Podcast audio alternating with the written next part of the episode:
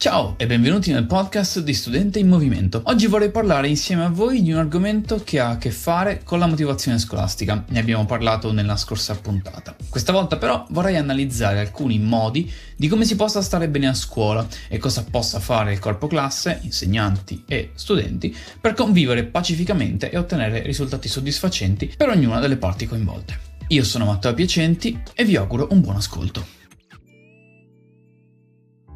La scuola ha un importantissimo ruolo nell'evoluzione adolescenziale di chiunque, non importa che scuola sia o quanti anni tu abbia mentre la fai. Ogni fascia d'età coinvolta, che in Italia può essere primissima infanzia infanzia piena, quindi asilo, materna ed elementari, fine infanzia e inizio adolescenza, quindi le scuole medie, e adolescenza piena, inizio maturità, le scuole superiori, porta con sé tanti enormi problemi legati alla personalità in via di sviluppo, ai processi di cambiamento fisico, oltre che appunto mentale mentale al mutamento cognitivo che avviene in noi in relazione a noi stessi e agli altri. Imparare a gestire tutto questo per un insegnante non è facile. Chi si illude del contrario non è preparato per affrontare un contesto scolastico, detto terra-terra. Immaginiamo che la scuola sia la principale agenzia educativa, luogo fondamentale di vita adolescenziale, in tre aspetti soprattutto, apprendimento, formazione e socializzazione. Ecco, secondo il modello di competenze di Havinghurst, che trae il nome dal suo ideatore, appunto, i ragazzi devono, dovrebbero, sviluppare competenze intellettuali utili ad acquisire un sistema di valori, una conoscenza etica e un'ideologia di riferimento. In più, devono prepararsi per una professione e per raggiungere l'indipendenza intelligenza economica.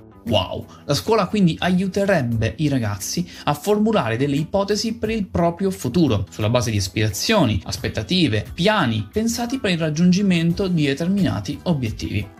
Tutta questa favola, scusate se mi viene da chiamarla favola, ma non mi ricordo di aver speso molto tempo a scuola a parlare realmente di futuro, mio o di altri miei compagni, né possibile né ipotetico, ma di ipotetica ne parlavamo tanto in latino e in greco, che ricordi. Dicevo, questo modello ha un grosso ma ossia il confronto dei ragazzi con il successo o l'insuccesso scolastico, personale e altrui. Certo perché il risultato di questo confronto ha un impatto enorme sugli adolescenti e imparare a distinguere la critica performativa cioè i voti legati alle prove, dalla critica personale, cioè l'opinione su uno studente che un insegnante si fa, è la differenza tra un percorso costruttivo e un percorso distruttivo, non solo in ambito scolastico, intendiamoci. Una buona risorsa è sicuramente imparare a pensare in astratto e a riflettere. Questo perché con una buona capacità riflessiva i ragazzi possono sviluppare una maggiore consapevolezza rispetto alle proprie possibilità, alle risorse a disposizione, ai limiti che ognuno ha, il che tutto quanto si traduce direttamente nel trovare il giusto approccio per riuscire nella scuola come nella vita. Ecco che approdiamo direttamente quindi allo sviluppo di un pensiero critico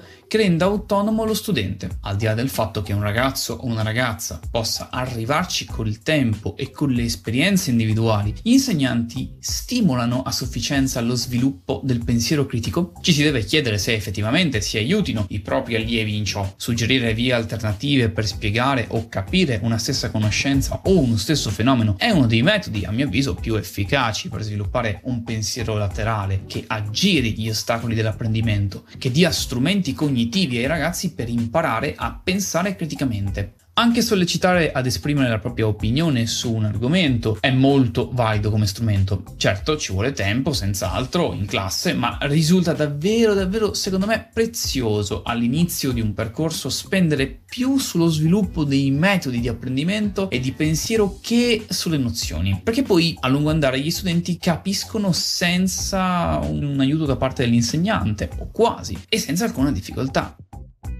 Tornando all'argomento iniziale, da cui non ci siamo in realtà allontanati troppo, cioè stare bene a scuola, perché capiamoci, sviluppare un pensiero critico aiuta a stare bene a scuola, diciamo che gli studenti stanno bene o male soprattutto sul piano relazionale, con i compagni e con gli insegnanti. Perciò la classe, nel suo insieme, ha un ruolo chiave nello stare bene a scuola. Potremmo dire che esprima un senso di comunità molto forte quando condivide uno o più obiettivi, mostra coesione, capacità di gestire i conflitti, chiarezza di ruoli, sa prendersi cura e dare sostegno tra le parti, mette a disposizione delle risorse, mantiene i contatti con l'esterno della classe, famiglia e contesti sociali. È dimostrato da diversi studi che una scuola che soddisfi i bisogni base dei suoi allievi, quindi autonomia, coinvolgimento relazionale e acquisizione di competenze anche in chiave professionale, ottiene atteggiamenti positivi verso la stessa scuola da parte dei partecipanti, studenti e insegnanti, e ne migliora l'andamento e favorisce il loro generale senso di benessere.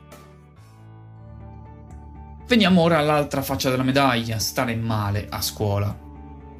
A voglia, dico bene? Demotivazione, scarso interesse nello studio, bassa stima di sé, difficoltà di relazione con i compagni e con gli insegnanti, Insomma, la consapevolezza di non riuscire a rispondere efficacemente alle richieste della scuola superiore, in particolare, e le difficoltà incontrate nello studio di materie o argomenti che ci sembrano distanti anni luce da noi e dai nostri interessi, così come l'incapacità di sostenere ritmi a dir poco assurdi di studio, possono portare a mollare nei peggiori dei casi. Quando tutto questo non si traduce in una lenta erosione della propria persona nel contesto scolastico che a dir di alcuni sembrerebbe anche peggio. Un elemento forte nello stare male a scuola è certamente il senso di solitudine degenerabile in senso di vuoto, che gli adolescenti si trovano ad affrontare, premettendo che tutti in adolescenza, prima o poi, passiamo un periodo dove ci sentiamo più o meno soli, in relazione ai coetanei, ai genitori, piuttosto che alla scuola stessa o al contesto sociale più in generale che ci troviamo intorno. Non tutti riescono ad affrontare la solitudine allo stesso modo e ad uscirne in modo sano.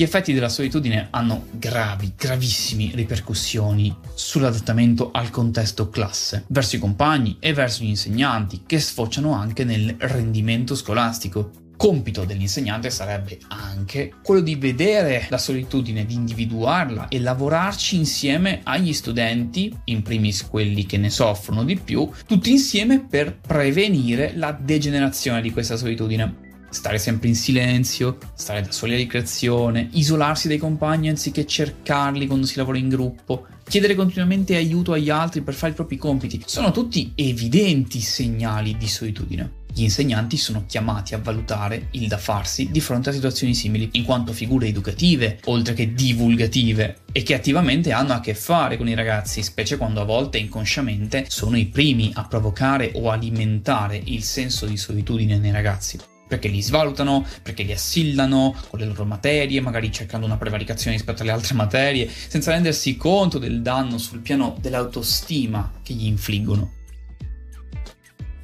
L'altro elemento grave che contribuisce al senso di malessere è il fenomeno di prevaricazione a scuola, la deliberata e continuata messa in atto di comportamenti aggressivi di prevaricazione nei confronti di chi non è in grado di difendersi. In parole povere, il bullismo.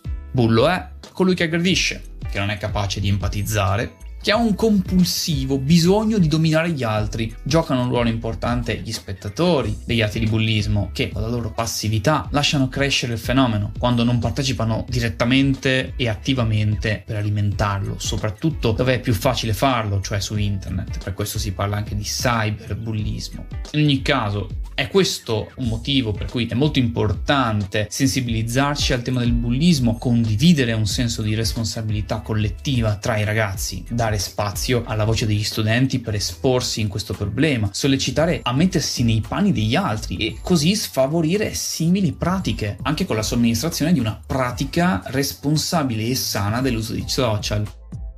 Molto lavoro sul gruppo, quindi, senza il quale siamo soli e vulnerabili. In questo aiuterebbe moltissimo se nelle scuole si introducesse come materia scolastica, mi viene da dire, il teatro, la pratica teatrale, perché sviluppa diverse sensibilizzazioni sul gruppo, sulle persone, nel, sull'empatia, sul senso di comunità e di responsabilità Purtroppo il teatro nelle scuole esiste praticamente solo come laboratorio aggiuntivo extrascolastico, ma quanto più di scolastico non abbiano certe altre materie.